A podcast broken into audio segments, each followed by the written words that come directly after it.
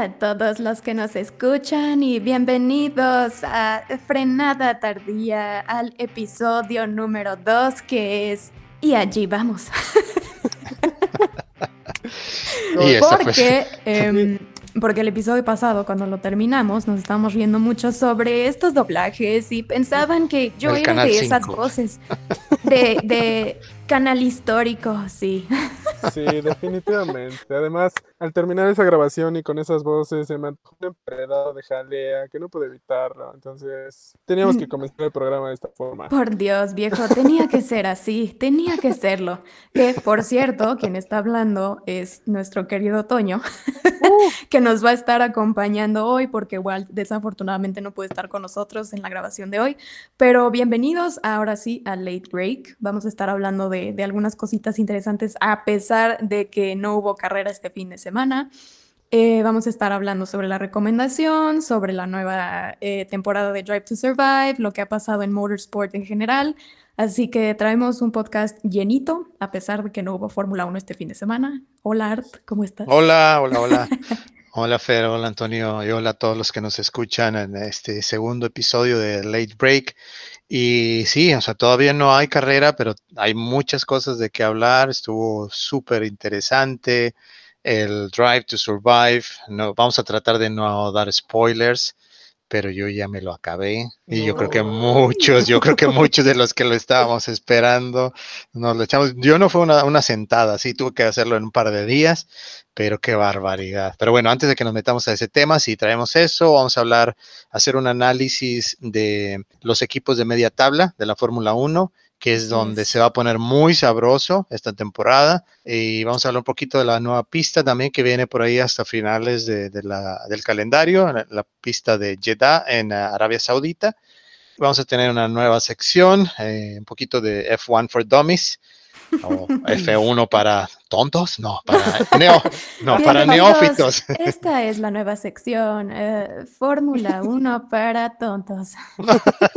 Mejor digamos que para eh, la gente que está empezando a, conocer la Fórmula 1, porque, porque, no necesariamente eres un tonto si no sabes qué es esto. Pero es básicamente, eh, se está abriendo a mucha gente la, la Fórmula 1, especialmente con esto de que hablábamos de Netflix. Y también lo que tratamos es de que sea un podcast muy amigable y que tengamos a nuevas generaciones, gente más joven que esté entrando en el deporte y que vayan conociendo poco a poco, ¿no? De qué se trata el, deporte, cuáles son los tecnicismos, cuáles son algunas de las reglas. Y bueno, eh, por último vamos a hablar de un breve estatus de, cómo está ahorita el, motorsports, alguna de las categorías. Vamos a ir cada semana dando un breve repaso de, de dónde van y cerramos por ahí este, con, con, una recomendación como ya hicimos la semana pasada y esta semana tenemos una nueva recomendación. Exactamente. ¿Qué te parece, Fer, si nos metemos de una vez al primer tema, que es eh, el Drive to Survive, Season 3? Tercera temporada. No me vayan a spoilear, por favor, porque yo la voy a usar esta semanita.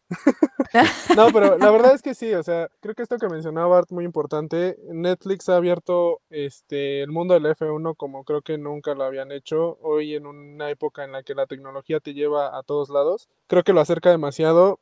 Y, y un plus que tenemos ahorita que creo que también es este, importante la parte de la presencia, obviamente, de Checo Pérez en Fórmula 1. Ha abierto a que mucha gente se interese. Este, Y Drive to Survive es una gran forma de involucrarse en el mundo de la Fórmula 1 y en lo, que, y en lo apasionante que llega a ser. Este, en la forma en que Netflix lo sabe hacer, ¿no? Una manera única.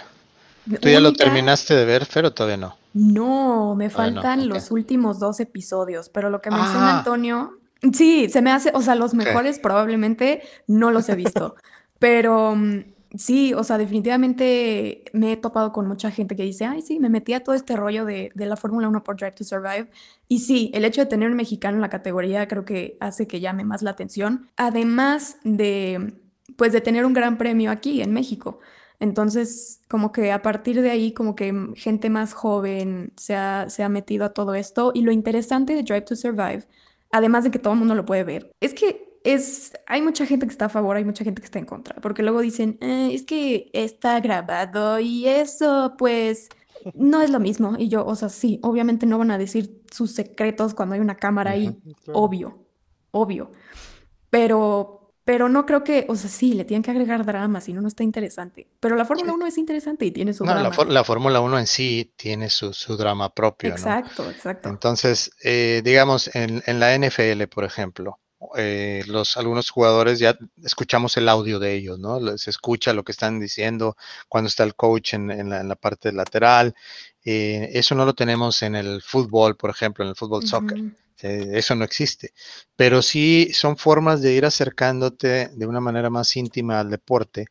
Y la plataforma de Netflix, ah, que ha venido a revolucionar, no solo, digo, estamos hablando aquí en el tema del deporte y de la Fórmula 1, pero Netflix en sí es un fenómeno mundial, ¿no? Que vino a transformar la manera en la que vemos digamos, la televisión como tal dejó de existir, ahora vemos todos streaming y las películas, incluso en el cine, muchas cosas, ¿no? Entonces, con todo ese potencial y todo ese poderío que tiene Netflix, hizo algo que era realmente muy difícil de imaginar, de lo que, lo que estamos hablando, de meter a mucha gente que no estaba en el ambiente de la Fórmula 1 y que por el solo drama, o sea, si ves algunos de los capítulos en sí, o sea, cada uno tiene eh, sus dramas en cada una de las carreras que muchas veces pasamos por alto, ¿no? Porque estamos únicamente viendo en, durante la transmisión de la carrera, estás viendo la carrera, estás, viendo el desempeño de X o, Y piloto, o estás viendo el de todos, pero estás analizando la carrera, pero a veces no ves lo que está detrás, los dramas y las expresiones, ¿no? De, Bill Horner con, con Albon, que, ay, o, sea, de repente estás viendo la carrera y de repente como que pasan los radios, algunos radios de los pilotos o pasan alguna toma que está el director de equipo, así que le sale humo por las orejas, pero con, con esta, digamos, podría decirse docuserie, eh, ves un poquito más allá, y no nada más dentro de la Fórmula 1, sino quienes lo permiten ahí hasta cierto punto hasta un poquito de la vida de los pilotos, ¿no? Entonces, como dices tú, estás viendo la carrera y de repente dices, ah, ¿por qué les está yendo así? Y ves, ya ves ese capítulo de esa escudería y dices, oh, es que tenían este problema. Que también cuando, cuando eres alguien que no sigue tanto la Fórmula 1, creo que eh, Fórmula 1 antes, eh, ahora sí que en, épocas anteriores, de repente se volvía muy, este, muy cerrada en el sentido de que no todos sabían lo que había detrás de era muy difícil de entender porque no sabías lo que era eh, a lo mejor que te vaya mal en tu equipo, no entiendes por qué un equipo es más bueno que otro, no entiendes por qué un piloto es más bueno que otro, y de repente entrar tras, bambalinas, mira, se ha actuado, no se ha actuado, este, sea drama extra o no sea drama extra, te da una perspectiva diferente. Y, creo que es una gran forma de, que si te, si te atrae el mundo de la Fórmula 1 o si simplemente quieres empezarla a seguir porque hay un mexicano y lo quieres apoyar, Drive to Survive te da una, te da una perspectiva clara del qué seguir y del por qué las cosas son como son en, Fórmula 1.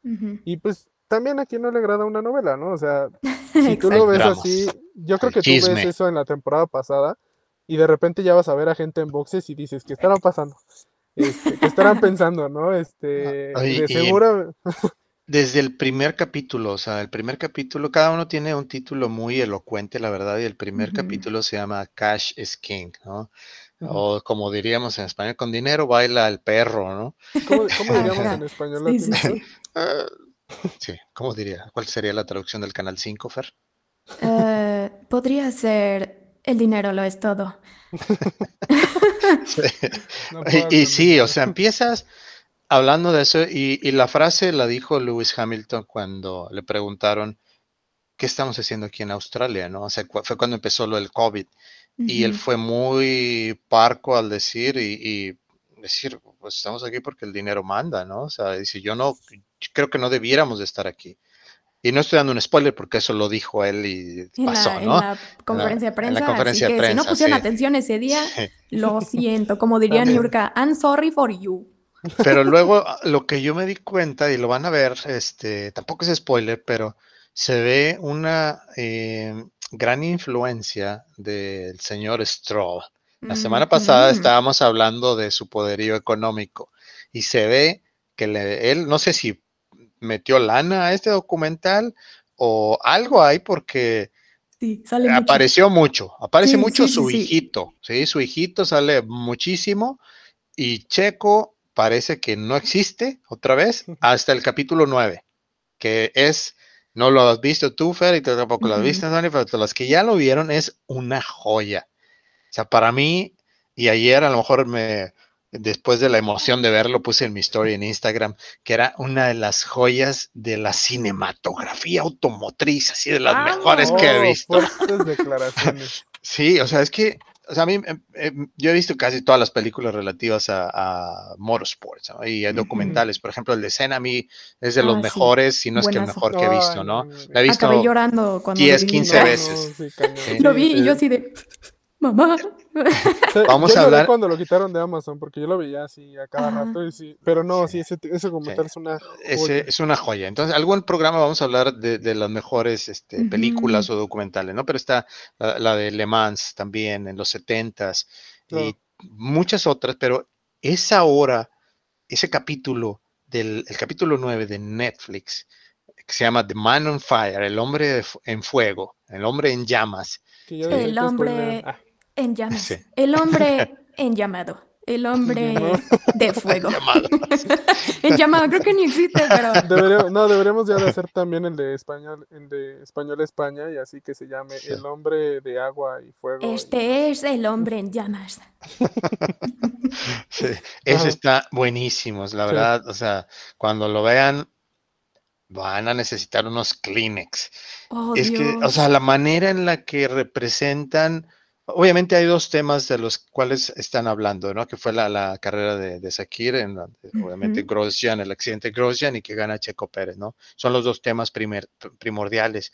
Pero la manera en la que representan el accidente de Grosjean se hace eterno el momento del accidente hasta el momento que sale en la, la, realidad es que fue, o sea, incluso a mí me tocó verlo en, vivo. Sí es impactante, o sea, porque cada, cada segundo que pasó Grosjean en, en, el auto, o sea, decías, no manches, o sea, no sale, no sale, no sale, y de repente verlo salir, o sea, fue entre el terror de lo que vivió y el alivio de que salió, entonces... O sea, yo me acuerdo, vi el accidente, estaba con mi papá, estaba viendo con mi papá, o sea, y le agarré el brazo y dije como... O sea, de que me quedé en shock porque en mi mente, y creo que en la mente de todos, ya decíamos, este hombre ya no está vivo. Ya no. está vivo. No, te da una sensación bien rara, una sensación bien gacha, ¿no? Que, ¿Qué ha pasado cuando has visto esos otros accidentes así también? Cuando de repente eh, no se dice nada, cuando no dan el estatus, cuando y ahí sabes que está grave. Sí, ya es cuando dices, ah, fue, fue lo que se ve en la transmisión cuando uno de los pilotos pregunta eh, quién fue y que si está bien le dicen, te diremos luego. cuando pasa eso dices, no, o sea, no, por favor no me digan eso, ¿no? Cuando cortan la transmisión y cuando ya no están tomando el accidente es porque algo malo pasó. Sí, a mí me ha tocado ver varias así, por ejemplo, cuando tú todavía no nacías, Fer, que no sé si, no sé si sepas quién fue Greg Moore piloto canadiense de IndyCar, eh, muy bueno, y falleció en una carrera en, en, fue en California. Y yo la estaba viendo en vivo esa carrera. Yo lo había visto una semana antes del accidente, o dos semanas antes lo había visto en, en Toronto. Personalmente me tomé una foto con él, me firmó una foto que le había tomado un año antes. Y cuando veo la carrera y veo el accidente, en ese momento dije, no, ya, ahí quedó entonces es una sensación bien fea. Es, que sabes se te hace un hoyo en el estómago. Es impactante porque se nos olvida, creo que pasa en todo, o sea, en todos los deportes, en todo lo que vemos en la tele, se nos olvida que también son humanos, o sea, y, de repente los ves que hacen la vuelta perfecta y que no chocan, que no se les va el coche, este, vemos que pues no sucede nada, pero cuando sucede y suceden cosas así de graves, como que te regresa el, en cualquier momento puede pasar algo así pero qué bueno pues que en este caso no, no pasó. Y digo, no sé, dan ganas ya de ver el, me dan ganas de saltarme del 1 al 9 gracias a ti Art, pero no, voy a respetarlo. no, velo, velo en orden, está bien, digo, no, no es realmente como lo maneja Netflix es de que cada capítulo, o sea, de repente vuelven a una pista a la que ya habían abordado antes, pero es desde otro punto de vista. Por ejemplo, Monza sale varias veces, eh, hay varias pistas, ¿no? En las que regresan, pero lo están viendo desde el punto de vista del equipo, igual que la temporada anterior, la primera también, de que hay uno o dos equipos entre, sobre los cuales se están enfocando en ese capítulo. Entonces, por ejemplo, hay un capítulo en el de Ferrari que creo que es el 4, el 3 o el 4. Ese me llamó mucho la atención. Perdón que te interrumpa, pero es que me llamó mucho la atención que Ferrari haya dicho, va, háganme un episodio completo de mi fracaso total este año. Sí, doloroso me llamó la atención que hayan dicho, bueno, ok, muéstrame vulnerable, muéstrame realmente cómo fue.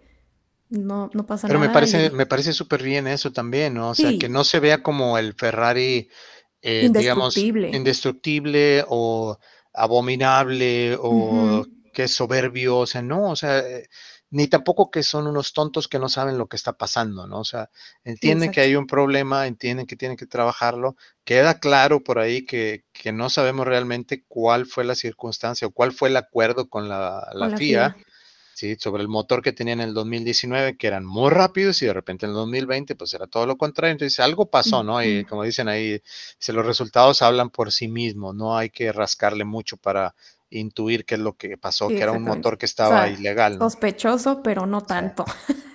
Y, el otro tema que sale ahí es lo que hablábamos la semana pasada también de, de, Vettel, ¿no? Sebastián Vettel, y de lo patética que fue su temporada.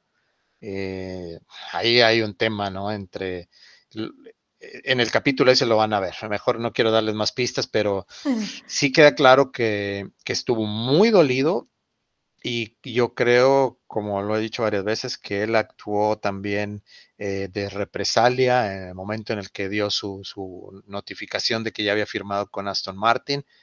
Eh, fue un momento inadecuado. Y creo que sí, o sea, todos lo vimos que terminaron mal. Sí, fue un mal divorcio. Sí.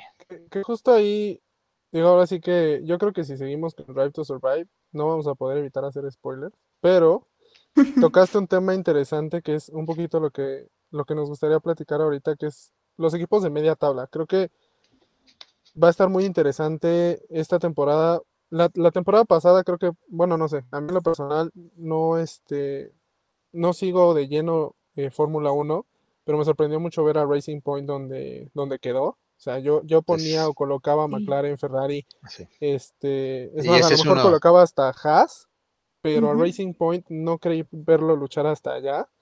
Sí, que este también fue muy controversial y se tema, se tema, se tema mucho, se toca mucho ese tema. Se toma em, mucho ese teca, se toca. sí, eso fue, a eso para iba.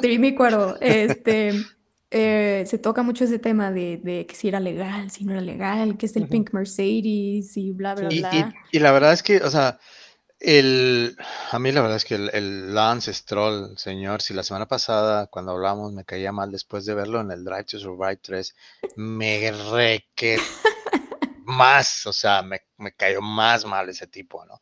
Y el, ¿cómo se llama? El Omar, el, jefe del equipo, cuando hablan de las sanciones, ¿no? Y recordemos que hubo mucha controversia, se unieron varios equipos contra Racing Point, finalmente hubo una multa que era centavos para el señor Enrique Chón, y les quitaron puntos también, que fueron muy pocos puntos.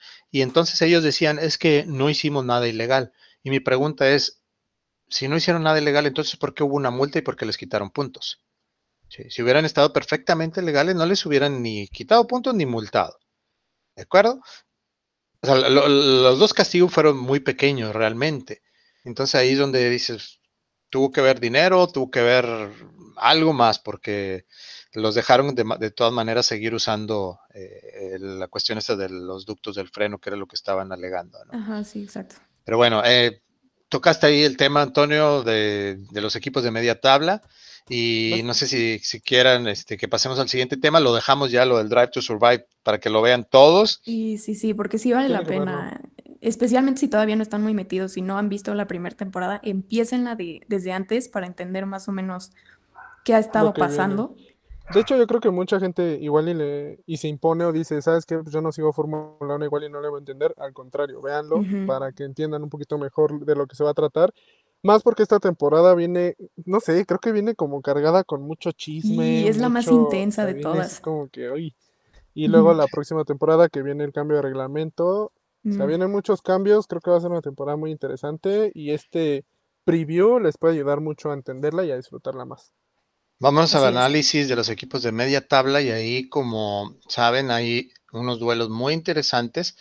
Aparte de que los duelos entre los equipos van a estar muy buenos, entre los coequiperos también va a haber duelos muy interesantes, porque como saben, y este es eh, también algo que menciona ahí en el de Netflix, la Fórmula 1 es el, quizás el único deporte en el que tu coequipero es tu principal rival. es lo que decíamos hace rato, ¿no? O sea, tienen supuestamente el mismo coche. Entonces es como ese punto de referencia, es si él es mejor que yo y tenemos el mismo coche, pues no puede ser, tengo que empujarle más. Entonces está intenso este asunto. Entonces, ¿qué les parece? ¿Qué les parece si vemos equipo por equipo y nos vamos rápido con nuestras predicciones de quién va a ganar a quién? Va, Por ejemplo, ¿Sí, Toño? No, no, no sé. Vamos con Haas primero, que son los de los del fondo. tenemos ahí a Mick Schumacher y a Mazepin, ¿no? El Mazapán. Yo, yo nada más escuché Mick Schumacher. Sí, yo también, como que el otro no existe. Entonces, si vemos dos puntos, una es eh, quién va a ganar a quién en calificaciones y quién va a hacer más puntos que el otro. Yo creo que ahí es claro, ¿no? es claro, ¿no? No creo que. Está clarísimo. Bueno, mira, creo que sería una decepción. O sea, para todos, por la situación detrás de del tema de Mazepin, la realidad es que es algo complicado, se mete mucho en el tema de We Races One, que en el tema de que es muy delicado ahorita eh, alrededor de, este, del abuso hacia, la, hacia las mujeres, de lo que hizo, digo, puede pedir perdón lo que quieras, pero digo, han habido consecuencias más grandes o sea, de ser de que el speech, lo último que dijo de sí, perdón, ya entendí. Y yo, ay, ¿cuánto le pagaste a tu PR? O sea, ya dime. Digo, detrás de todo eso, creo que Mick Schumacher ha demostrado muchas cosas en Fórmula 2. O sea, no por nada. No, el o sea, no es nada más el apellido, pues. Exacto, el apellido no le dio el lugar de, de donde está. Digo, puede que te abra puertas, pero no te termina de llevar a Fórmula 1, para eso necesitas más cosas. Este, creo que eso va a tener algo, un peso muy grande. Y no, sería una decepción que Mazepin lo superara, pero pues pero porque no creo o sea, sería una decepción solo por la cuestión de, de, ese peso que trae el Mazepin negativo de percepción o, en cuanto a performance. yo creo que por lo que se espera de él, o sea, al final eh, el, nombre te abre puertas, pero también te pone un peso encima. yo la verdad, voy a ser bien honesto, yo no, no he seguido mucho los resultados que lo llevaron a que lo contrataran para la Fórmula 1. Entonces no sé realmente qué tanto trae de, habilidades técnicas, ahí sí pues, tengo Schumacher, campeón de Fórmula No, bueno, sí, Schumacher sí. Pero, digamos, el, otro la verdad es que, es más, les voy a ser bien honesta, Nunca lo había escuchado en mi vida. Ni yo. Entonces. salió como de la nada. Eh, y no es como que mucha gente diga, ah, sí, yo lo veía y trae buenas cosas y buenos resultados y, y piloteo para tal cosa. Nada. Digamos que entonces. Puede que entra, puede entrar un poquito la parte del patrocinio, o sea, creo ah, que eso, eso, es todo Lo que no, no, no una parte, sí, eso, Seguramente sí. Y los colores del auto. Y de hecho, lo hablábamos ahorita que, que, nos mencionábamos del primer capítulo de Drive to Survive de, de, este, de Stroll. O sea, al final, Fórmula 1 es, creo que de los deportes, el que más dinero mueve, desde el hecho de que pues, hacer los coches no es barato. Es un componente que no podemos quitar de la ecuación. Creo que es algo que tiene mucho peso. Ojalá no hubiera tenido tanto peso en esta situación, pero es un poco del por qué está ahí. Y creo que son muchas cosas por las que decepcionaría que Mazepin quedara arriba de. Y entiendo el dilema, entiendo el dilema de, de, de Haas, porque o recibías dinero o no te quedabas en Fórmula 1. Exacto. Sí, no, y, cuando lo vean ahí en el capítulo también en Drive to Survive queda más que claro. O sea, eh, pero bueno, vamos a ver al siguiente equipo. Vamos con Williams. Tenemos ahí a Russell y a Latifi, que el año pasado fue un arrasador ahí Russell. Le ganó a Latifi fue 16 a 0. O sea, hubo una que no fueron 17 porque fue la que estuvo eh, con, con, Mercedes, pero o sea, lo dejó completamente sin oportunidad. ¿Creen que vaya a cambiar algo? No. No, no, y la verdad es que creo que Russell es un muy buen piloto, es un piloto completo, que nada más necesita un buen auto. Y, y, luego hasta me desespero por él. o sea, digo como, ¡ay, ya! Y de repente había momentos en, en las qualis que yo decía, wow, o sea, lo que está haciendo este hombre con Williams. Sí, en esta época. pinta igual, pinta igual esta temporada para que Russell siga dominando tanto en calificación como en puntos eh, de carrera, ¿no? O sea, la posición en la que termine de, pilotos en, el calendario, yo creo que va a ser también dominado ampliamente por Russell. Eh, espero que Latifi dé algún, alguna señal de vida y sí, que por ahí tenga alguna que califique mejor y que haga algo ahí de puntos, ¿no? Esperamos Creo que lo interesante, más que la pelea entre pilotos, va a ser la paciencia de Russell. O sea, creo que ya ha aguantado bastante, pero creo que es ya el último jalón. O sea, esta es la última temporada en la que creo que tiene que demostrar que lo pongan donde lo pongan va a dar su 100. Sí. Y creo que, este como decíamos la semana pasada, Antonio, que eh, se vea una mejora en Williams. Sí. Para esta temporada. Entonces, yo creo que no la va a pasar tan mal. Digamos que la temporada pasada vimos que aún así calificaba seguido a la Q2 y ojalá que sí se vea esa mejora en Williams y que él empiece a disfrutar un poquito más. Entonces, que veamos mejores resultados, ¿no? sí, aunque sea un pequeño progreso, pero que se vea distinto para bien. Yo no me atrevería a presupuestar dónde va a quedar este Williams pues ya lo hicimos, la apuesta la semana pasada. ya dijimos que no va a quedar en penúltimo. Bueno, y, quedamos que si perdíamos Fer y yo, el que se iba a vestir de botarga eras tú. Ahora yo voy llegando.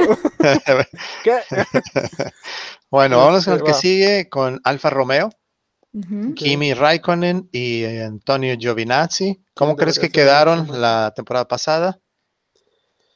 Pues Kimi. O sea, yo vine así, no sé qué hace ahí. Ah, pero, ups, la temporada pasada, Giovinazzi le ganó las calificaciones a Kimi, 9 a 8. Pero la calificó mejor, sí, calificó mejor.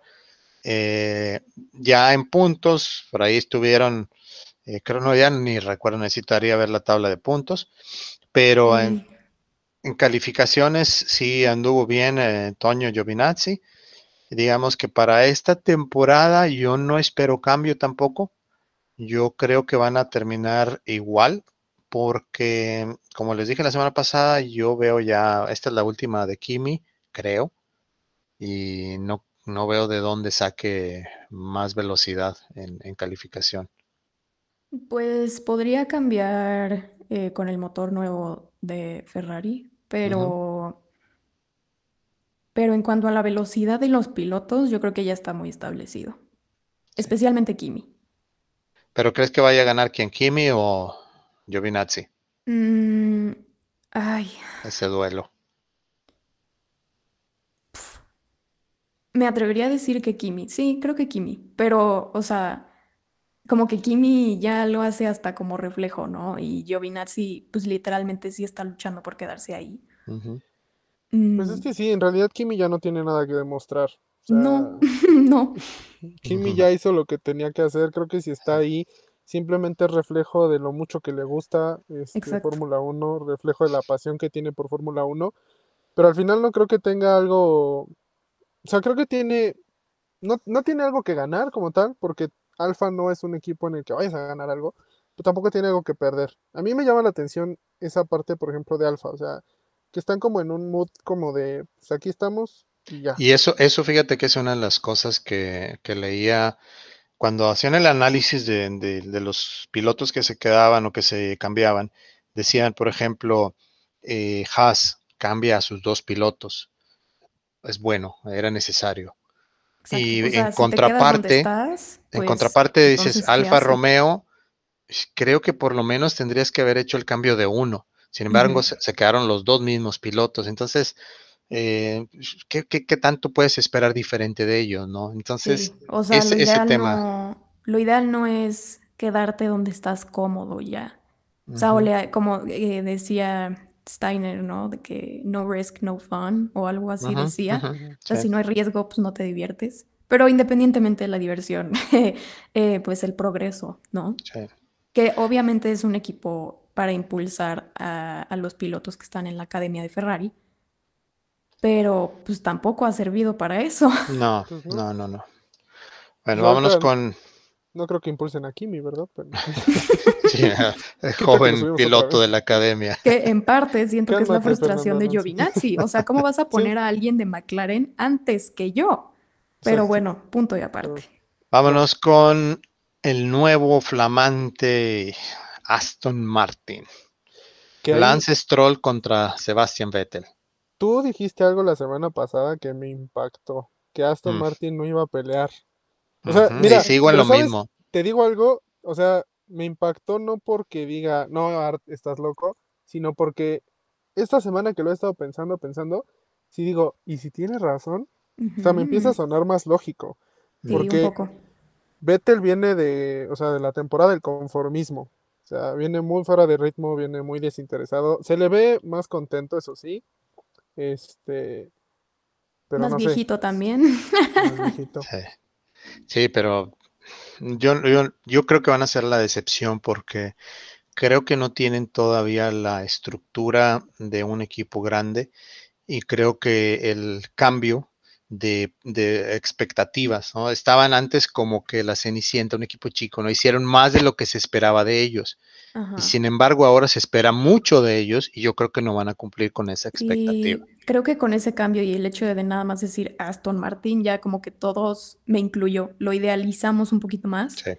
Pero ya viéndolo en prácticas, que también podría ser sandbagging, pero no lo sabemos, como que no los vi trabajando a un ritmo mayor a, Racing Point. las pruebas. A lo que era Racing Point. Ajá, exacto. Que ahí, o sea, sí hay como mucho alrededor de, creo que no podemos decir algo sobre, o sea, basándonos en las prácticas, porque pues pudieron haber hecho lo mismo que Mercedes.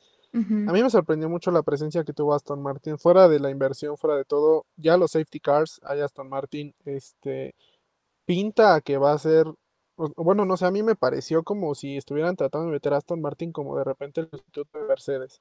Entonces, yo no creería que al sustituto de Mercedes lo van a poner en una posición incómoda esta temporada, después de todo lo que invirtieron, pero, pero o sea, el, ambiente pinta raro, o sea, porque tienes un Stroll que no le quitas de encima el peso de, pues, de que su papá es el dueño del equipo, y tienes un Vettel que viene de... Y que, digamos... puede ser buen piloto, pero sí, exacto. ese peso encima. Es buen piloto, o sea, aunque a muchos no nos caiga muy bien el, hijo. Si el papá nos cae mal, el hijo también nos cae mal. Pero no es tan mal piloto, la verdad. O sea, él, como mencionaban en, ahí en, el Drive to Survive, no ganas carreras siendo malo. Y él ha ganado carreras en las categorías inferiores quedó ya en un pole position, cosa que Checo no ha logrado, aunque haya sido en circunstancias muy especiales, pero logró una pole position la temporada pasada. Se subió al podio antes que, Checo en la temporada pasada y ha tenido buenas carreras, o sea, tampoco es tan malo el, tipo, ¿no? Entonces, eh, se espera un buen duelo ahí entre los dos.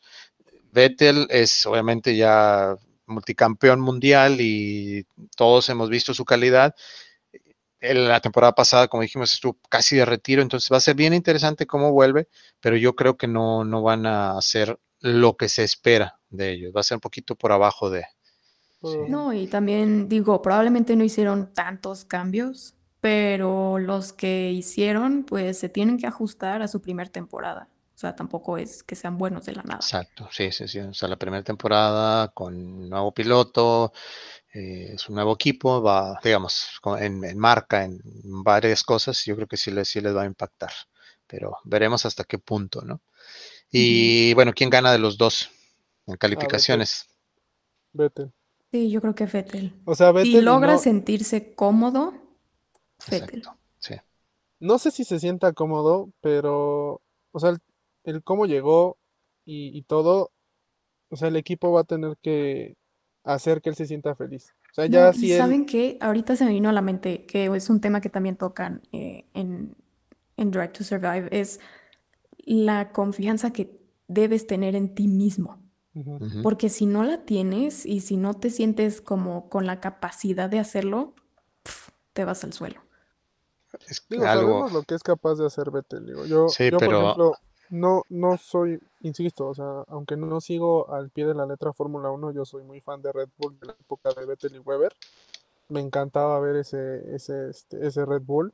Eh, me encantaba ver a Vettel en lo más alto. Creo que a diferencia de de repente como Hamilton, como que sí me emocionaba mucho que Vettel ganara tanto. este, pero, o sea, él es capaz de hacer eso, solo se tiene que encontrar de nuevo. Habrá que ver si son capaces de darles el, darle el auto que lo haga encontrarse de nuevo, pero...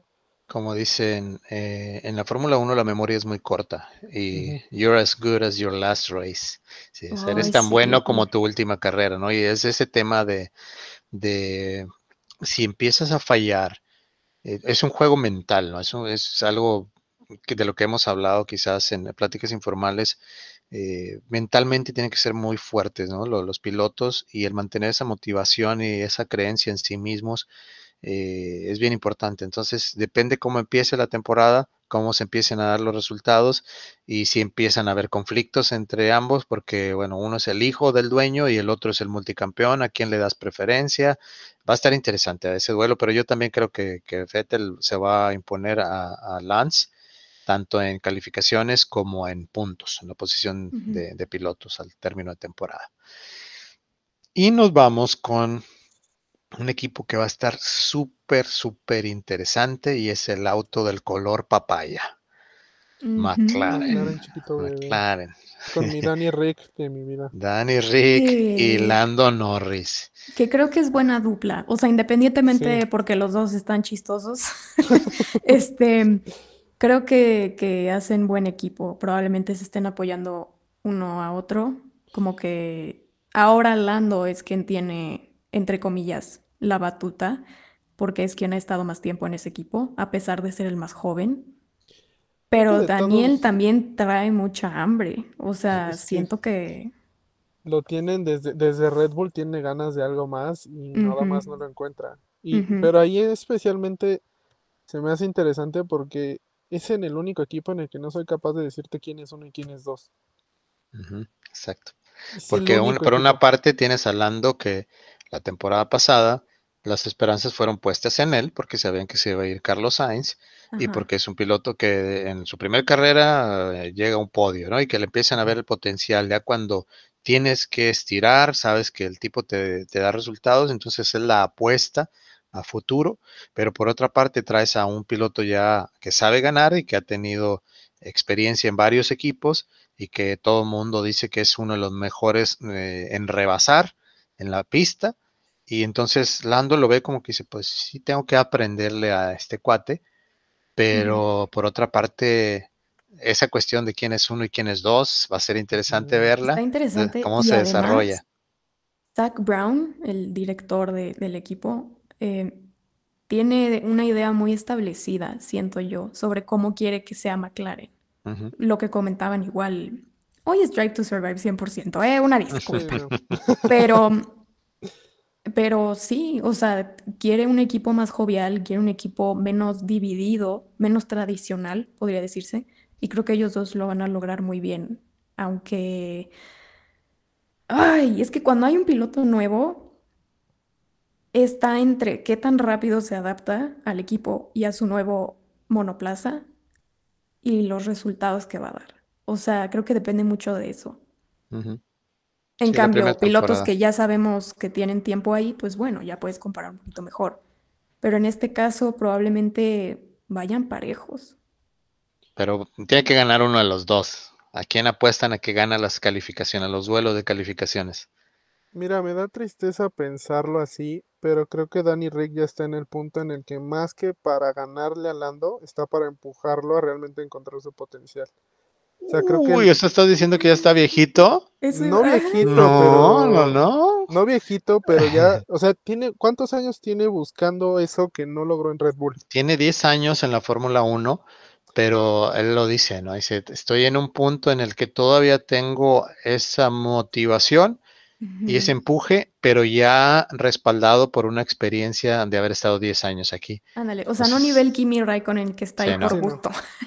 o sea, que ya no, le importa. o sea, Kimi ganar no está por, más que por gusto, o sea, pero creo que es un poquito un volado de McLaren de o, o Danny Rick llega a ese punto al que ha querido llegar desde hace 10 años, respaldado por esa experiencia, o empuja a que Lando no, yo, yo, creo que Rick viene con, con toda el hambre. Yo creo que él quiere eh, ganar carreras y quiere, él obviamente quiere estar, eh, quiere lograr un campeonato. Él todavía está lejos de, pensar en, ser un mentor de, un chavito, ¿no? Y creo que eso va a ser algo muy, muy bueno, ese duelo.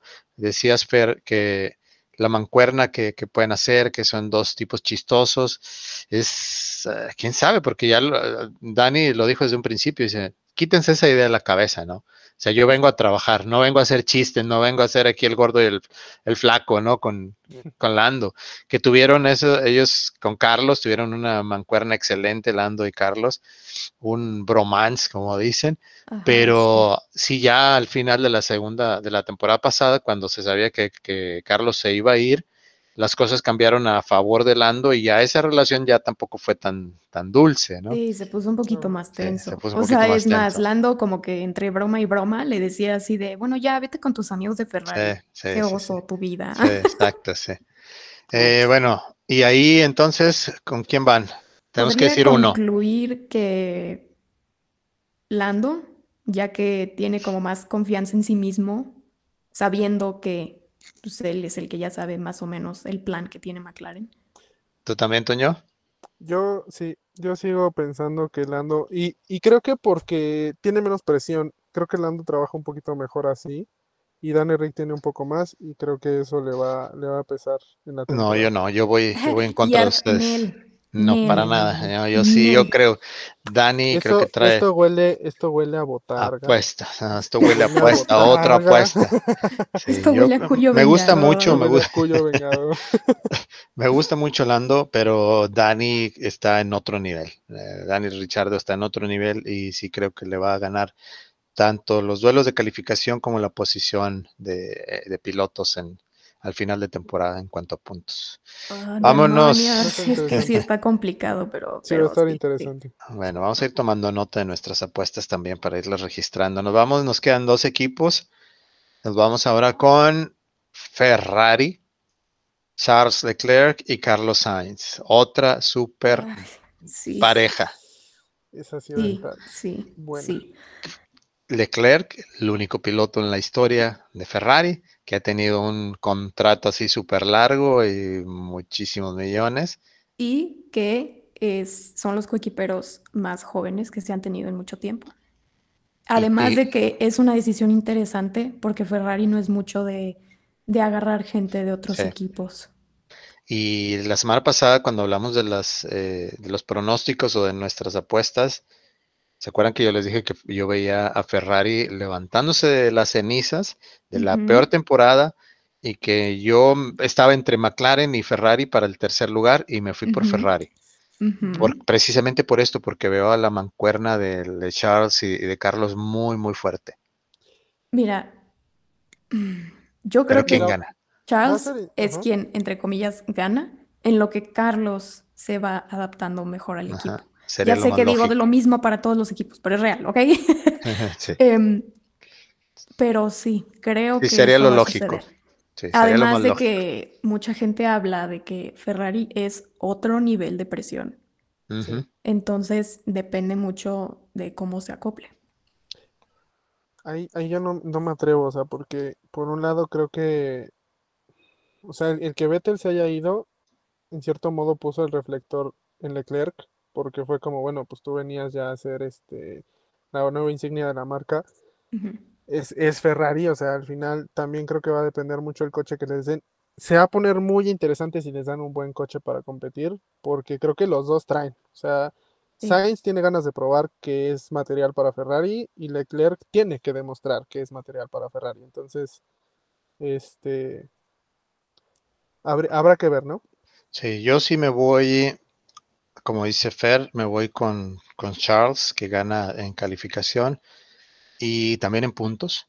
pero creo que va a estar muy, muy parejo y por eso mismo de que los va a ayudar, como hablábamos, eh, es importante para los equipos que los dos sean productivos y van a lograr una buena cantidad de puntos para posicionar mejor a, Ferrari. Aún, o sea, me la jugué al decir que iban a estar en terceros, no estoy tan seguro si van a estar en terceros, quizá queden en cuarto. Ay, ya cambió de opinión. No, no, no, ya, ya lo dije, ya ni modo, me sostengo, pero sí creo que tiene pues un poco más de confiabilidad eh, McLaren, aunque bueno, tiene motor nuevo, pero entre ellos dos, yo creo que entre ellos dos va a estar el duelo para tercero y, cuarto.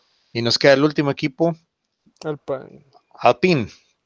No es Alpine, este es Alpine, Alpine en francés, en francés. Pregúntale a la morra de TikTok y te va a decir que es Alpine. Como el Sarah. No se dice Alpine, se dice Alpine. O sea, tú, hay una voz que no sepas hacer.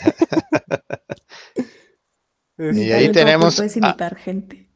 Tenemos a Esteban Ocon y Mr. Fernando Alonso. Mr. Fernando. Uh, Alpine también creo que, que, está pasando por cambios interesantes, especialmente porque ya no está Cyril ahí. Em, entonces. va, a ah, va a la mejora, ¿no? Yo creo que también hablábamos eso de que se ve que va mejorando Alpine, pero pues también tienes a un Esteban que dio destellos la temporada pasada de lo que todo el mundo decía, este es el Esteban que queremos ver. Y está la incógnita de Fernando, ¿no? Que todos siempre hemos dicho o se ha dicho que es de los pilotos más hábiles eh, que ha habido en la Fórmula 1, que los dos campeonatos quizás no le hagan justicia al talento que tiene, pero también sabemos lo poquito, lo tóxico que pudo haber sido eh, en su última parte eh, con McLaren y los motores Honda, pero que si llega al equipo de sus amores, como ya lo hizo, está llegando porque quiere recordar esas buenas épocas con, con Renault, y si le va bien, eh, Fernando Alonso puede ser una muy, muy, muy buena sorpresa. Pero yo creo que sí le va a ganar Fernando a Esteban en ambas cosas. Sí, probablemente. O sea, igual lo que mencionábamos con la, con la experiencia, probablemente sea no una situación similar, pero probablemente suceda lo mismo que con Richardo y, Lando. No que uno impulse al otro, pero a lo mejor en este caso, es que siento que no podrían, siento que no se llevan tan, o sea, que no tienen una relación tan cercana, pues. O sea, como para irse apoyando y decir, ay, sí, es que, sí, es, que este, Y eh, Alonso siento que va a ser muy egoísta y decir, pues yo vengo aquí a ganar y yo vengo aquí a probar el punto y a probar que no estoy viejito y que todavía me falta. Fernando no es así como que de, hacer mucha amistad con el coequipero, ¿no? O de ser, o de ser el tutor de... Sí, no, no, de hacerle, él es más de, juegos mentales, es más individualista o egoísta y se va a poner bueno. O sea, Esperemos que no haya Yo creo que Alonso es el statement de Alpine. Para este. El statement como de vamos, vamos a tener cambios, pero vamos a seguir ahí. O sea, creo que eso es lo que viene a decir Alonso con el equipo. Con, bueno, forma parte, creo que es un, es un buen elemento. O sea, no creo que sea algo extraordinario, pero tampoco es mal piloto. Eh, pero definitivamente ahí sí es, muy clara. O sea, que Alonso va, va muy por arriba de con. Bueno, yo creo que ya dimos vuelta de todos los equipos, y nos extendimos un poquito más para ahí del tiempo. ¿Qué les parece si hablamos rápidamente de la nueva pista de Jeddah? ¿Cómo se dice? ¿Jeddah o Jeddah? Pues mira, según yo es nada más Jeddah. Jeddah. Jeddah. Jeddah. Jeddah. es que, no sé. Se ve bueno el trazado. Yo lo vi así brevemente. Eh, vi la, un poquito ahí la, simulación que tiene la página de la Fórmula 1. Se ve interesante, muchas, eh, digamos, curvitas, eh, pero fluido y una pista muy larga. De hecho, es la pista la segunda más, larga. Exacto, después de Spa. Sí.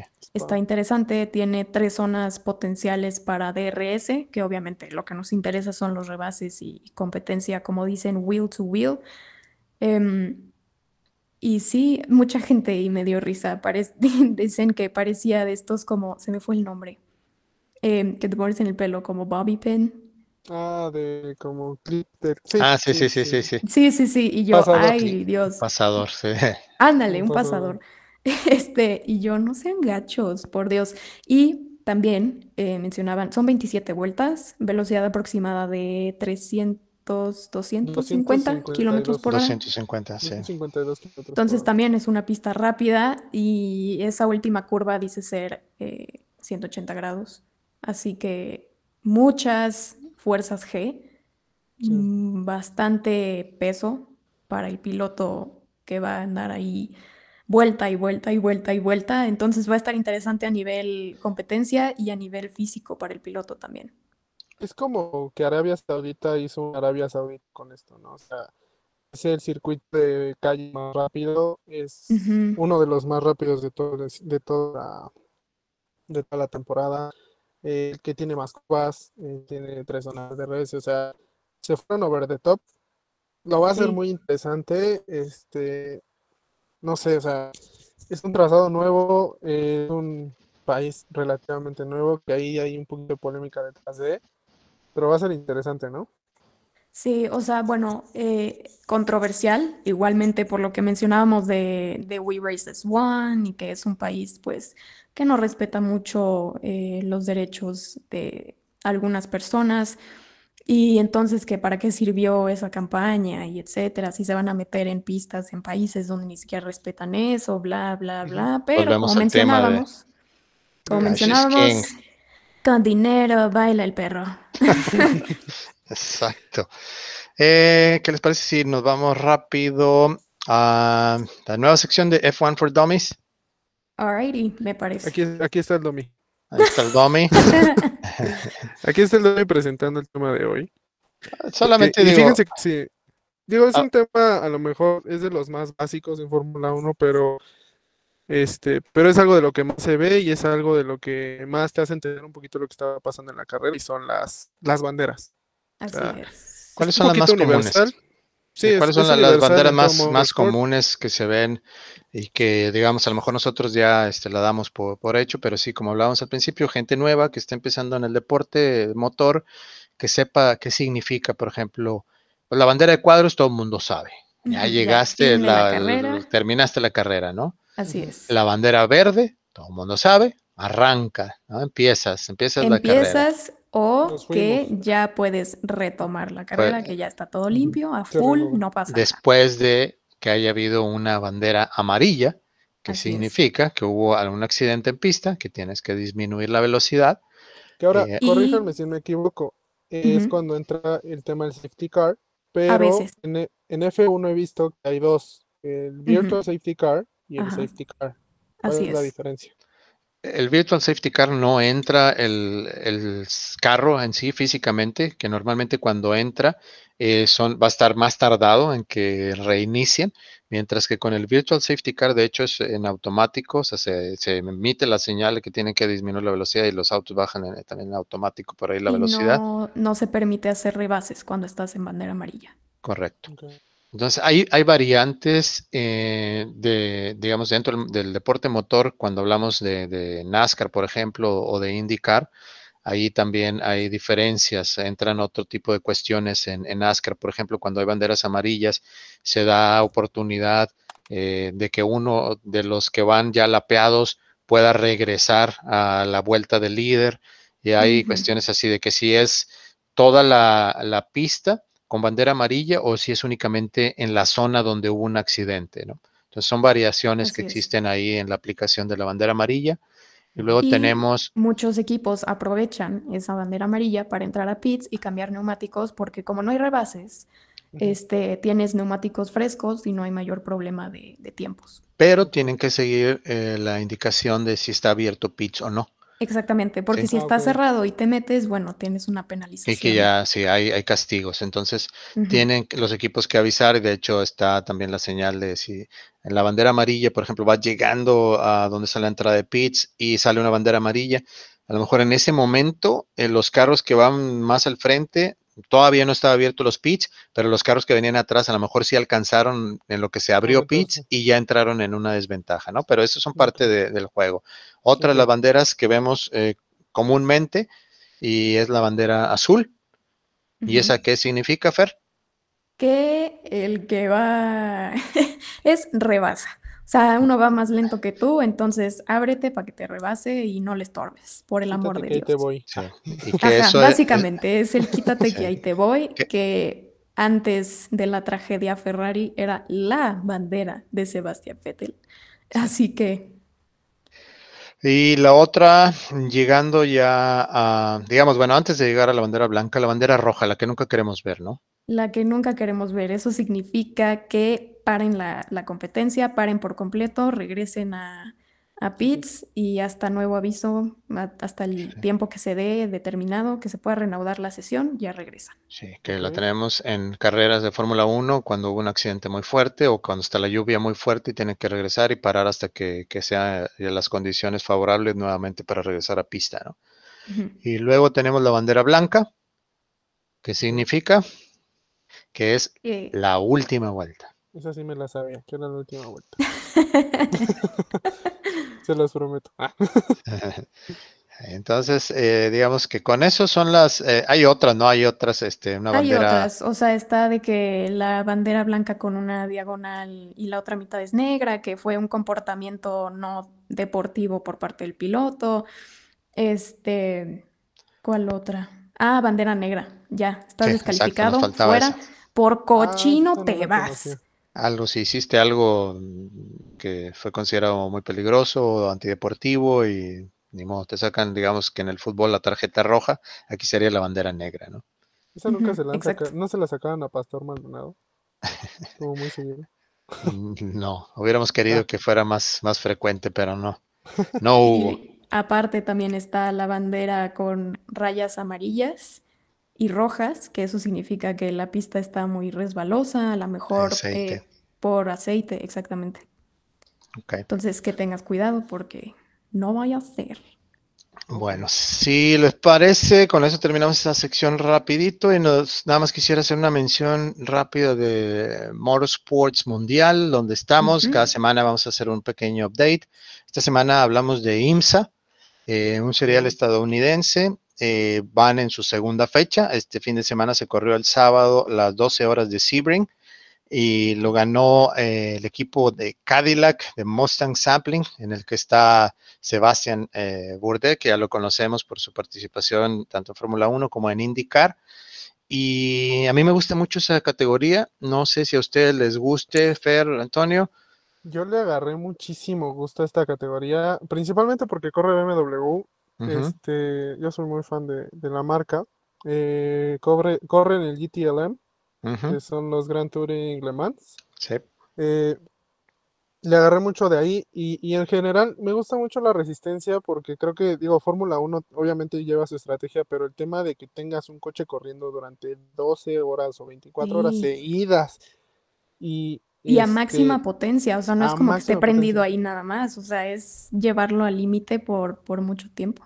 Eh, más bien, eso es lo interesante, que no siempre puedes llevarlo al límite, tienes que distribuir, o sea, tienes que conocer realmente tu coche, tienes que saber los límites de tu coche, ver qué tanto lo puedes presionar y qué tanto no, y distribuir esa, esa estrategia a lo largo de todas las horas porque de hecho como se vio en las 24 horas de Daytona, en la última vuelta un error, que fue una ponchadura este, de parte de Cadillac, se te puede ir 23 horas 59 minutos de trabajo, se te pueden ir a la Sí, se te pueden ir al caño en un segundo. O sea, puedes estar viendo la meta y ya, o sea, bye.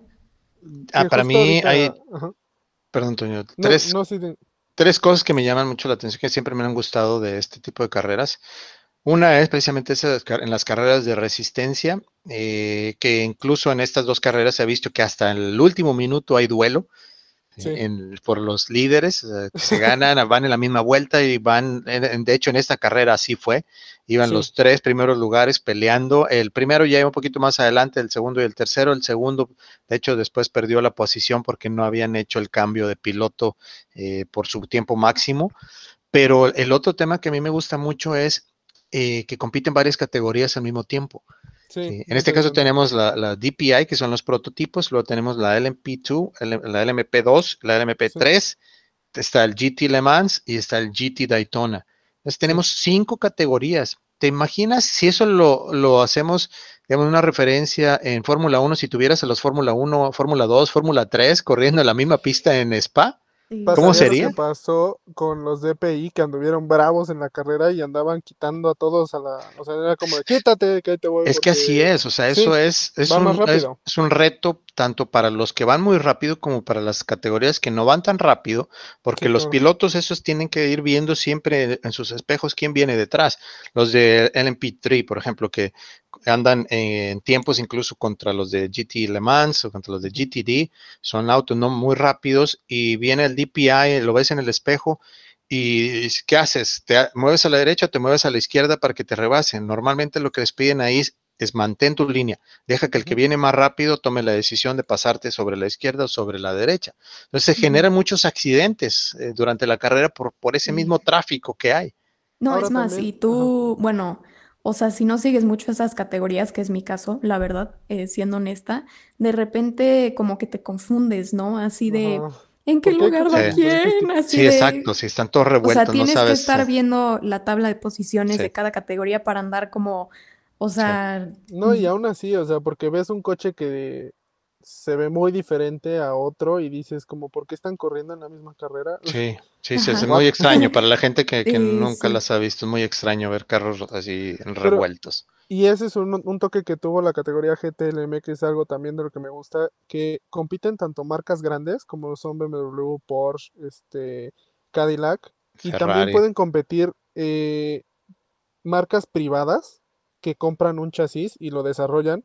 Y en este caso, en GTLM, eh, pasó que un, un, Porsche de una marca privada les ganó a las marcas grandes que fueron BMW este, y ah, Chevrolet. tuvieron un accidente por ahí BMW y Chevrolet en las últimas vueltas, ¿no? Los Corvette.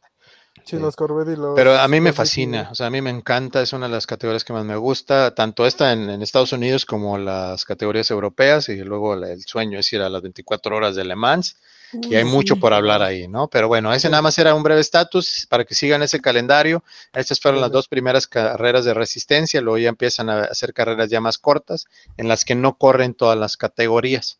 Sí, claro. Y bueno, nos vamos a, ya nada más a recordar, la próxima semana tenemos Bahrein. Sí, Así es, tenemos, Bahrein. los em, horarios. la carrera es a las 9 de la mañana. Pero bueno, o sea, desde prácticas es el 26 de marzo al 28 de marzo. Eh, clasificaciones son de 9 a 10 de la mañana y la carrera igualmente es a las 9 de la mañana, hora Ciudad de México. Hora Ciudad de México, correcto. Vamos a levantarnos tempranito tempranito, pues, más o ah. menos, más o menos. Para los que nos levantamos los domingos a la una de la tarde es temprano. A las nueve es temprano para mí. Pero nos levantamos con gusto porque además es la primera carrera de esta temporada. Oh, y ahí, ahora sí vamos a ver qué tan acertados estamos. Exacto, ahí vamos a empezar a darnos cuenta. digo, es la primera y pueden cambiar, eh, van a cambiar varias cosas, pero vamos a empezar a ver si nuestras predicciones van por buen camino. Hay que hacer, por ejemplo, ya el, lo que hablábamos de, ¿cómo se llama? Este, el Fantasy F1, hay que llenarlo. Sí, para, yo todavía no, tengo que hacerlo este fin de semana. Eh, no, ya se acabó este fin de semana. Entre semana tengo que hacerlo, prepararme antes de que empiece la temporada. Y ese es otro de los atractivos, ¿no? Y cerramos con la recomendación esta semana. No, ahora voy a dejar que Fer nos haga la recomendación. Fer, yo les traigo, bueno, la vez pasada obviamente fue Drive to Survive. Em, claro. Y esta semana les traigo un libro que se llama My Greatest Defeat o Mi Mayor Derrota. Escrito por eh, este Buxton que es un periodista de, Fórmula 1, está muy metido ahí, de hecho lo podemos escuchar en, las narraciones. Mm. ¿Qué me sucede, oye, por andar imitando doblajes feos? Este, narraciones de Fórmula 1, está muy metido en, el tema digital, etcétera. Y este libro, eh, él entrevistó a varios pilotos de distintas categorías, NASCAR, Indy, Fórmula 1, etcétera. Y se llama My Greatest Defeat eh, justamente porque los pilotos platican como el peor momento de su carrera o algo que recuerden mucho que los impactó bastante. Y hay pilotos como Prost, eh, eh, o sea, hay mm, buenas figuras dentro del racing y está muy interesante. Está Ari en que le platicaba a Art que tuvo un accidente muy fuerte y cómo lo, cómo lo vivió, etcétera. Y me gusta porque como que nos da más insight a la vida de los pilotos. O sea que es tanto un trabajo físico como un trabajo mental muy fuerte, especialmente pilotos que corrían hace varios años y la seguridad no era tan buena y se les murieron varios amigos, etcétera. O sea, cosas muy fuertes que se viven dentro del motorsport y que generalmente la gente no ve. Se los recomiendo mucho. Yo lo compré en Amazon. Eh, no sé si solamente está en inglés, pero yo lo compré en inglés. Mm, no estoy segura si hay traducciones a otros idiomas. Creo que no, creo que no, no lo he visto en, español. Pero está bueno, o sea, te abre, te abre más el panorama en cuanto a... Y es muy, eh, la manera en la que hace la narrativa es muy ligera, ¿no? También porque Will Buxton algo que tiene es un... De, hecho es el que está hablando mucho ahí en el de Netflix, ¿no? También es el Sí, él es el que se la pasa hablando, él se sabe todo el chisme de todos, es la chica popular de la Fórmula 1. Em, sabe mucho, tiene muchos contactos, ha estado mucho tiempo y tiene una narrativa muy, muy digerible. Entonces, yo voy también con esa recomendación, me gusta mucho para todos. ¿Y qué les parece si cerramos esta semana nuestro programa, nuestro episodio 2 y la próxima semana ya vamos a estar hablando ya de los resultados de la primera carrera. Así es, ya vamos a estar haciendo un análisis sobre lo que suceda, sobre si estamos bien, si estamos mal, cómo se van viendo las cosas y qué emoción por fin. No, quisiéramos cerrar, quisiéramos seguir hablando toda la noche, pero bueno, tenemos tiempo limitado, pero la próxima semana sí, ya por fin tenemos Fórmula 1. Se Breakers, prepárense. Disfruten la carrera, disfruten el fin de semana con la carrera, ojalá que tengan tiempo de ver eh, las prácticas y la calificación. Y aquí estaremos nuevamente con ustedes la próxima semana. Que tengan una muy bonita semana, Fer y Toño. ¿Quieren despedirse? Muy, bonita noche, muy bonito día, dependiendo cuando nos estén escuchando. Eh, nos estaremos escuchando la próxima semana, pero despidámonos con una última traducción a español. Ah, muy buena noche, muy buena tarde o a la hora que nos estén escuchando. A mí me pueden seguir como ferlara.h en mi red social de Instagram. La mía es My Racing Pix, M-Y-R-A-C-I-N-G, P-I-X. y creo que creo que lo dije el episodio pasado, pero tiene fotos muy buenas. Sí, están muy buenas sus fotos. Chequen, siempre está updateando y siempre son buenas para compartir. A mí me van a encontrar como Toño.dg. me encantaría estar la próxima semana, ya veremos. Pero si no, esperemos que Walter esté de vuelta. Un gusto haber estado con ustedes. nos estamos viendo Late Breakers. Síganos también en arroba w.k.media. Adiós. Buenas, buena semana para todos.